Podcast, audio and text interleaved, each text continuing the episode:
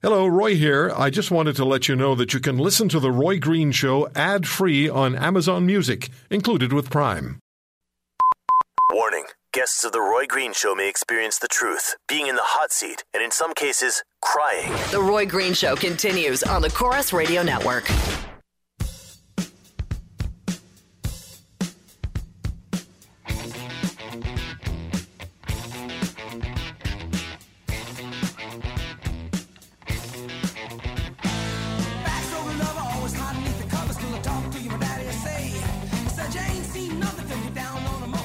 We assembled here today are issuing a new decree to be heard in every city, in every foreign capital, and in every hall of power.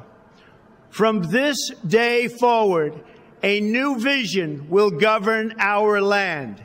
From this day forward, it's going to be only America first. America first. There's President Trump yesterday from the inaugural speech. Uh, just reading in the Washington Post today, and let me just quote Inspired by the Women's March on Washington, more than a million women around the world are expected to hit the streets Saturday, that would be today, of course, to show solidarity with Americans and to promote human rights and gender equality in their own countries. While the march in Washington is expected to draw about 200,000 people, Organizers say other marches dotted around the United States and indeed the world could collectively draw 10 times that figure. Now, we heard earlier from Jackson Proskow, the Washington bureau chief for global news, that it's possibly half a million uh, people in the Women's March in Washington. One of the people there, one of the women there, is Anne Bokma from Hamilton. Anne is a writer, editor, reporter, and uh, she's with us right from the march. Hi, Anne. Hello, Roy. How are you? Good. How are you? And how would you describe what you see around you? Oh, well, Roy, it's absolutely incredible. I'm staring at Capitol Hill right now. Um, unfortunately, because of the huge crowd here, we've had no Wi-Fi, so um, you know I, I feel out of touch. But uh, the numbers we're hearing are half a million people, twice what was anticipated. I can tell you from the hour and a half lineup I had at the porta potty. Yeah there are a lot of people here. That's how you measure the the size of the crowd, right? The length of the time of the wait at the porta potty. That's what when you have this many women. Um, I have to tell you, the overriding feeling here is one of celebration and joy. Even though people are, uh, you know, they're calling it a march, not a protest. People are here for issues that they believe in. There is a real air of festivity and fun and joyfulness. Um, it's a, just an incredible place to be right now. So, if there's an overarching message, uh, and the organizers have said that it's not a, it shouldn't be defined as an anti-Donald Trump march, but if there's an overarching message, what's the overarching message, Anne? Well, I think one of the really interesting things about this march is that uh, even though it's called a women's march, for one thing, I'm amazed at how many men are here.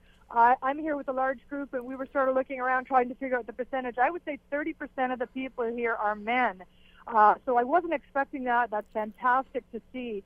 Um, there's many people here for many different reasons. Even though it's called a women's march, there are so it's like an umbrella march, really. I mean, people are here, um, you know, raising awareness about climate change, women's issues, Black Lives Matter, uh, immigrant issues, LGBT uh, rights, uh, reproductive rights. It seems uh, there are many, many issues that people are.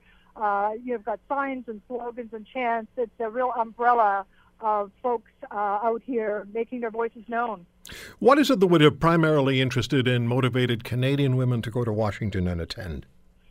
Well, you know, there are so many Canadian women. I traveled on a bus for 12 hours last night, and I think there are about uh, an estimated 600 women on the buses. I've kept track of women from Hamilton.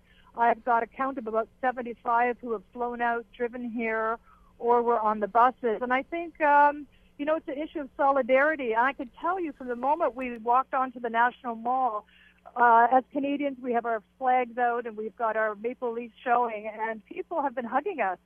Um, they're so thankful that we're here. They're rather amazed, actually, that we are. Um, a couple people said, "Can we trade uh, Trump for Trudeau?" But uh, they just oh yeah, please let's do that.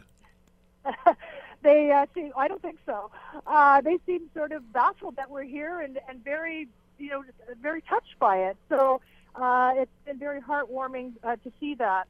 Yeah, Americans have a way. Americans have a way of expressing gratitude. I remember when we were uh, the first anniversary of 9/11, we went down and broadcast there, and they were also doing the same thing. They were hugging us and thanking us for being there. They often feel isolated, and and this this a instance, of- yeah, we have a lot of things that they don't have. Um, you know, parental leave, and uh, you know, there's a lot of issues. You know, universal health care, things that they are struggling for, and that seem a long way away for them. Things that we take for granted. So I think they sort of look at us and scratch their heads and wonder why our cultures are so different, even though our borders are, are so close. Um, I'm here with a couple of Hamilton women. One, Marianne Daly, a Hamilton Catholic school teacher, and she said, so many have said thank you for coming, uh, but she said that's what good neighbors do. So it's very touching for us to be uh, to be even thanked. You know, uh, that's not what was expected, but uh, but it's been very very heartwarming. So, Anne, would you say then that there's not a not a really um, strong or, or, or dominating political sense to this? I think people feel very unified. You know, um, it definitely uh, it does fall under the umbrella of a women's march, but as I said, there's so much diversity here. Um, I think people are just uh, standing up and wanting to be counted. People say to me, "Well, what good does a march do?" It's not going to change anything overnight, but a lot of people have said, "I've never marched in anything in my life. I've never been an activist. I've never been particularly politically engaged." It seems to be drawing a lot of folks who are not, you know, activist types. So that makes it very interesting. Huge range in ages. I've seen uh, elderly men uh, wearing pussy pink pussy hats. I've seen, uh, you know, I just saw a mother nursing her little baby girl who had this cute T-shirt on. Um, I can't remember the slogan now. I got to tell you, some of the slogans here are very creative. Um, we shall overcome uh, was one that I thought was rather funny with uh, a caricature of Donald Trump and some orange hair. We shall overcome. Uh, we don't want your tiny hands anywhere near our underpants. So some of them are pretty funny. You're so vain, you probably think this sign is about you. You know, they're all kind of jokey, and uh, uh, there really is a, an air of uh, vitality here. And uh, there have been no incidents that I have heard of. We don't see any anti-march uh, protesters or any anger. Uh, I've seen absolutely nothing like that, even though there are half a million people here. So pretty remarkable how smoothly it's all gone.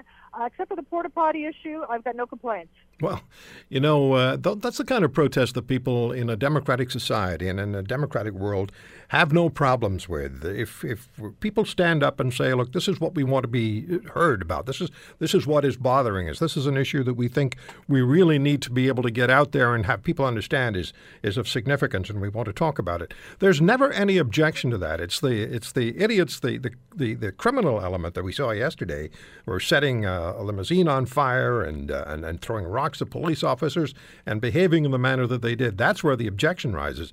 But what what Well, what, what you're doing in there's nothing there's nothing like that going No, on. no, I- I get that. Say that even though even though there isn't a great air of celebration, there is a huge underlining uh, concern about rights uh, for many types of Right. people being rolled back. Uh, for women, for racial minorities, for immigrants, for gay people. I mean, I've had people say to me, like, I live in the South and I'm gay and I'm frightened for my life.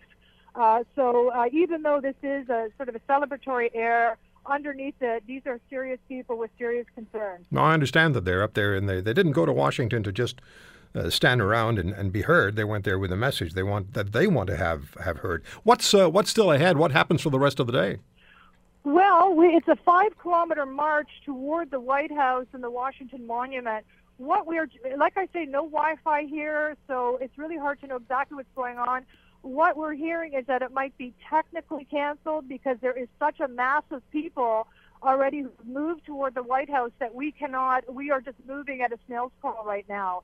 So some people are taking alternative routes. Uh, we're on the National Mall right now. Uh, there's Constitution Avenue.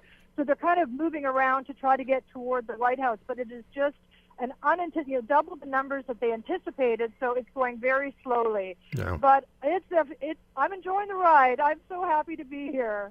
Well, Anne, thank you very much for joining us and taking the time to talk to us from uh, from Washington, from the Women's March. I am very happy. And I just got to tell you, my favorite sign. One guy was holding up a sign that said, "I know signs. I make the best signs. They're terrific. Everyone agrees." Thanks a lot for your time, Anne. Okay, Roy. Be careful have, have, and enjoy the day. Bye bye. Anne, Anne Bokma joining us from uh, Washington, Hamilton reporter and uh, and editor and writer. Uh, we're going to take a break and uh, take some phone calls at uh, 1 800 263 2428. 1 800 263 2428. Last hour, I asked you whether you felt that the Donald Trump speech was appropriate or inappropriate. Was it, was it the kind of speech that uh, the president should give, or should he have extended more of an olive branch? You know, my position has been he gave the speech that he had to give. That's what people who voted for him expected. That's why he received enough votes in 30 of 50 states to become president of the United States. Nothing else would have satisfied the people who voted for him, the Americans who voted for him. And now it's up to Donald Trump to hold true to his promises. Um, 1 800 263 2428. Two questions. Let's, let's revisit the question of the speech. Was it appropriate? Was it inappropriate? Those on the left are arguing that it was inappropriate, that it was in your face, and the Democrats are calling for Americans to resist. That's the word that they're using resist. So, was the speech appropriate or inappropriate? And do you feel comfortable with Donald Trump being president of the United States? Or does it worry you? I heard one guy on MSNBC the other night, uh, one of the hosts, worrying because Donald Trump would have what's called the biscuit in his pocket everywhere he goes. The biscuit is the little portable version of the nuclear codes. This guy on MSNBC, I thought he was going to have a medical issue because he was seemed to be terribly concerned that the moment Donald Trump got possession of the biscuit, the nukes would start to fly. 1 800 263 2428 is my number, the speech, and Trump's presence as President of the United States. Does it worry you, or are you quite comfortable with Mr. Trump being the head of the country to our south? And you know what uh, Pierre Trudeau said about the United States? United States is like an elephant. If you're in the room with it and it moves, it affects you.